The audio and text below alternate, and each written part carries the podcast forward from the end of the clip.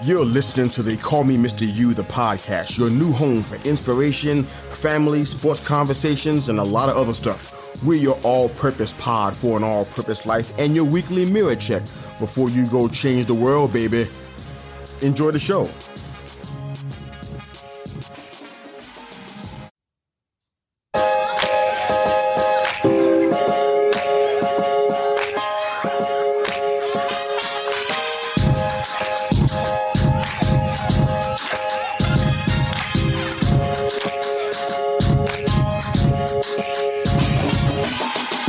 Welcome back. I'm your host, Mr. U. Thank you again for joining us on the All Purpose Pod for an all purpose life, wherever you are today and however you listen to They Call Me Mr. U, the podcast. Thank you for making us a part of your morning, your day, and your week.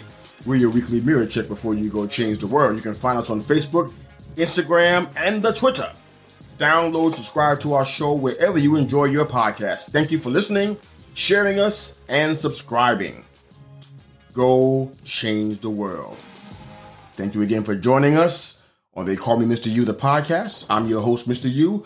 We are loving what's happening with season four. We're pretty excited about that. Thank you for all your participation and helping us to have a very successful season so far. Now, this is one of our relationship Thursdays, which is one Thursday in season four every month. We talk about relationships, something that definitely matters to me, but I know it matters to you guys as well. Now, what are your friendship rules? Meaning, what are your ABCs of friendship? Now, do you stick with your system or does it change depending on certain circumstances? What are your non negotiables? The things you cannot compromise on, no matter what. On a scale of 1 to 10, how would you rate yourself as a friend? How do you know your ranking of yourself is accurate and up to date? These are all examples of things we should be asking ourselves when it comes to friendships and relationships. I know a lot of people who think friendships are unnecessary. You have to have them. We just have associations. We just have connections. We don't have friendships. But I think it limits us for, for a lot of different reasons. We'll talk about that as, as we move through the episode for today. But keep that in mind, though. With some examples of some really great abiding friendships, some we talked about on the show in previous episodes. David and Jonathan from Scripture incredible example of friendship, of loyalty, of support, of longevity. I mean, it, the impact of it is fantastic. But what is your best example of a powerful friendship? What example would you use for the example of a powerful friendship? Do you have one, or have you seen one from a distance, or were you in one in the past but not anymore? Love to hear your thoughts. Hit us up on our social media platforms. We discuss this topic further. Love to hear your thoughts even after the episode has been published. What do you think about friendships? What are your ABCs of friendships? Do you have a system that you stick with no matter what? Do you have non negotiables in your life when it comes to starting and developing relationships and friendships? If you want to hear your thoughts on that, I used David and Jonathan as an example earlier because it's just such a, such a powerful example. I mean, if you're not already aware of the story, I'll try to give you a short synopsis of what's going on. Jonathan's father is the current king. David is Jonathan's best friend and the next in line for the kingship. Jonathan's father Saul had essentially disobeyed God. So it was already determined in heaven that his rulership and his throne was going to be taken away from him and given to David, his son's best friend. This is movie stuff, man.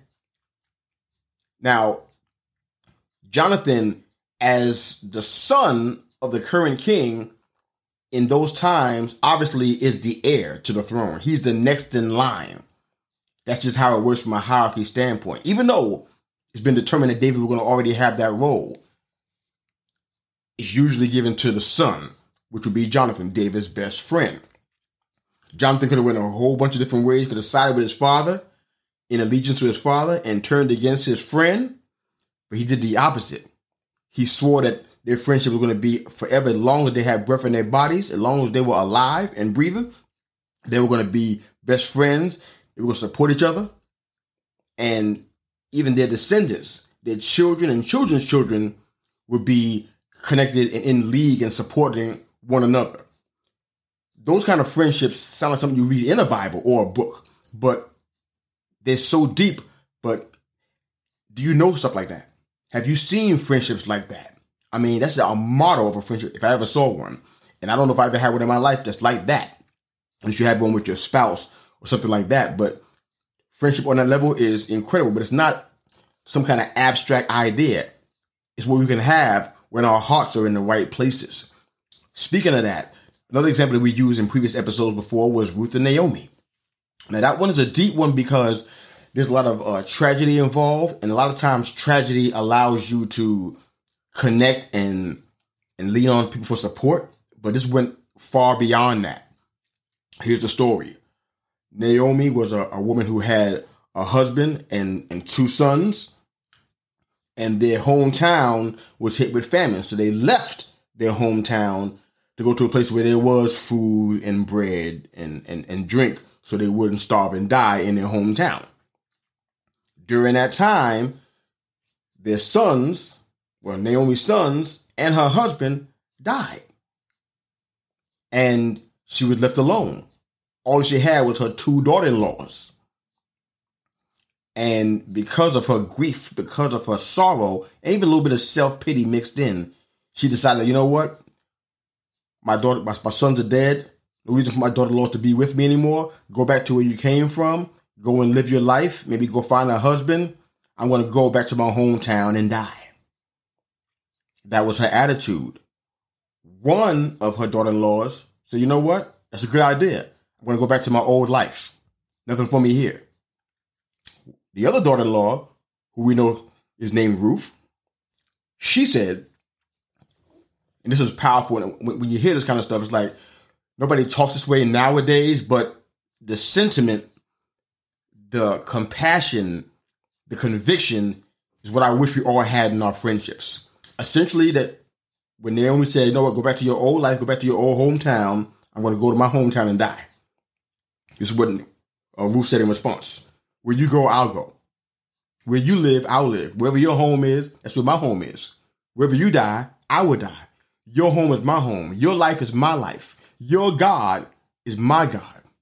Now tell me if you know anybody who's a friend of yours who feels that way about you. Something to think about. Are you really ready for that level of friendship? Would you face peril and famine for a friend? Would you face hardship and persecution for a friend?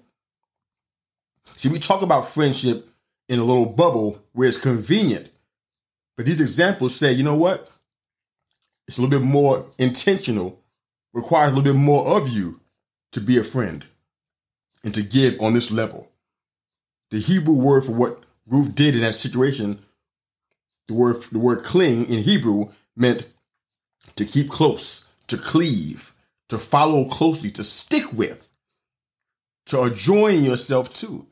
It's almost like when a child is being dropped off at school for the first time on their first day of school, how they cling to their parents' leg because they don't want to go. That's kind of what happened here. Cling is what made what Ruth, excuse me, what Ruth did to Naomi. She was true blue, stuck like glue. This is a theme of faithfulness. And when I think about friendships, one of the reasons why I, I battle with friendships so much and I deal with it so much, just being transparent. I love hard. If you know me, you already know that about me. But one of the things that is important for me is that the relationship is deepened. If we just have a situation where we're casual about what we have, no real respect for what's going on, no real honor in the relationship, no real attention to detail. What we have is two people, perhaps, or maybe one person taking advantage of the other or taking the other for granted. And something that I always vow to myself I would never do with somebody that's called my friend.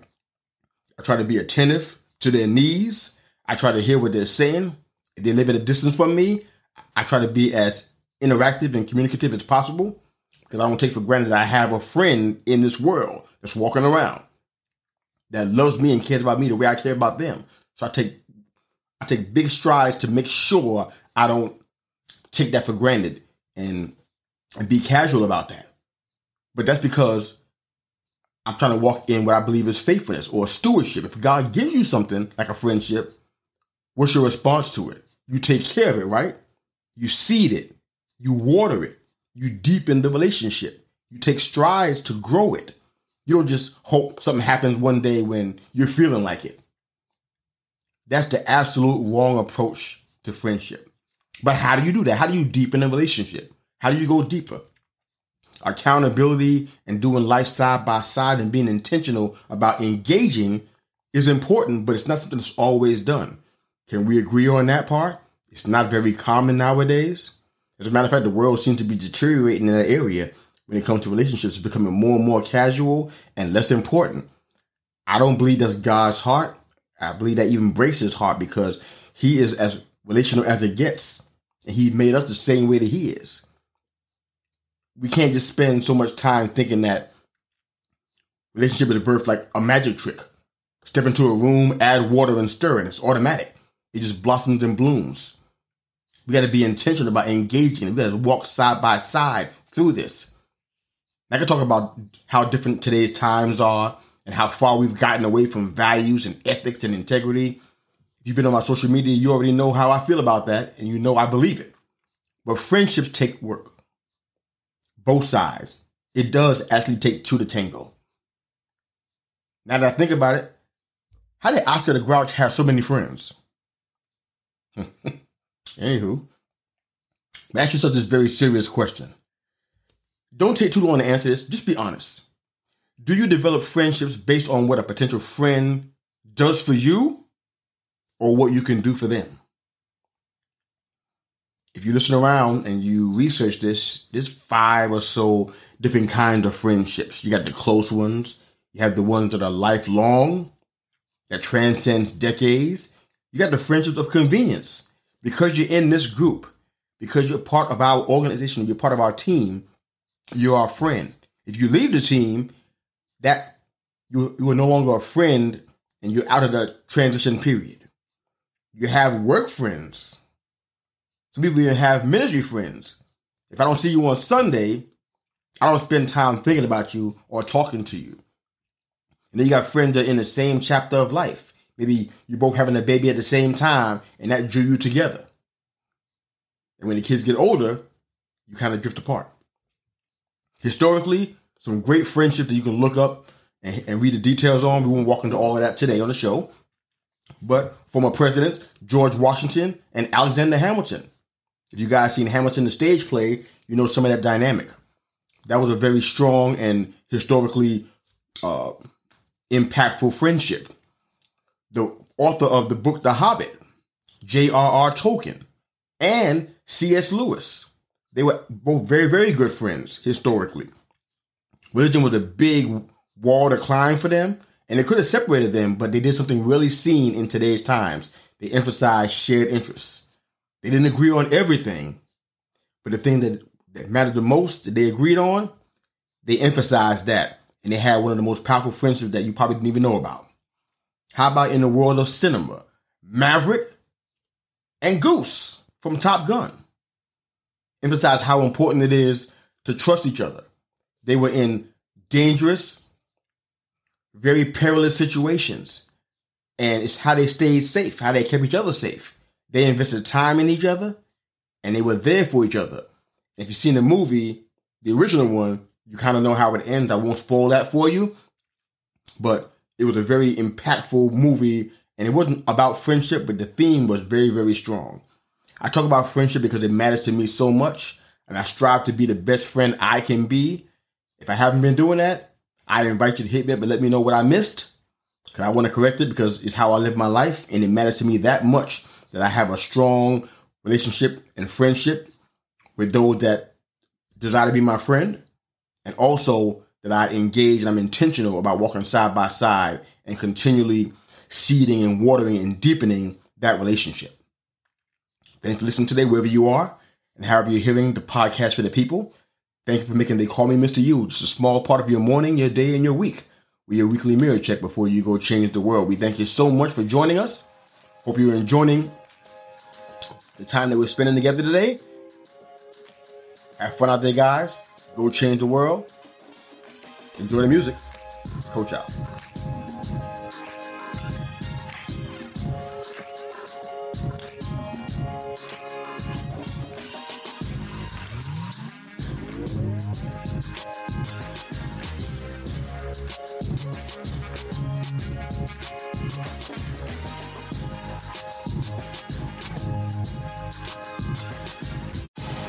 Thanks again for listening to They Call Me Mr. U, the podcast. Hope you enjoyed the show. Please like, share, and subscribe to our YouTube channel for all of our full length live episodes. And of course, if you're an audio listener, wherever you enjoy your podcast listening, you can find They Call Me Mr. U, the podcast. Hope you enjoyed the show. Go change the world. Coach out.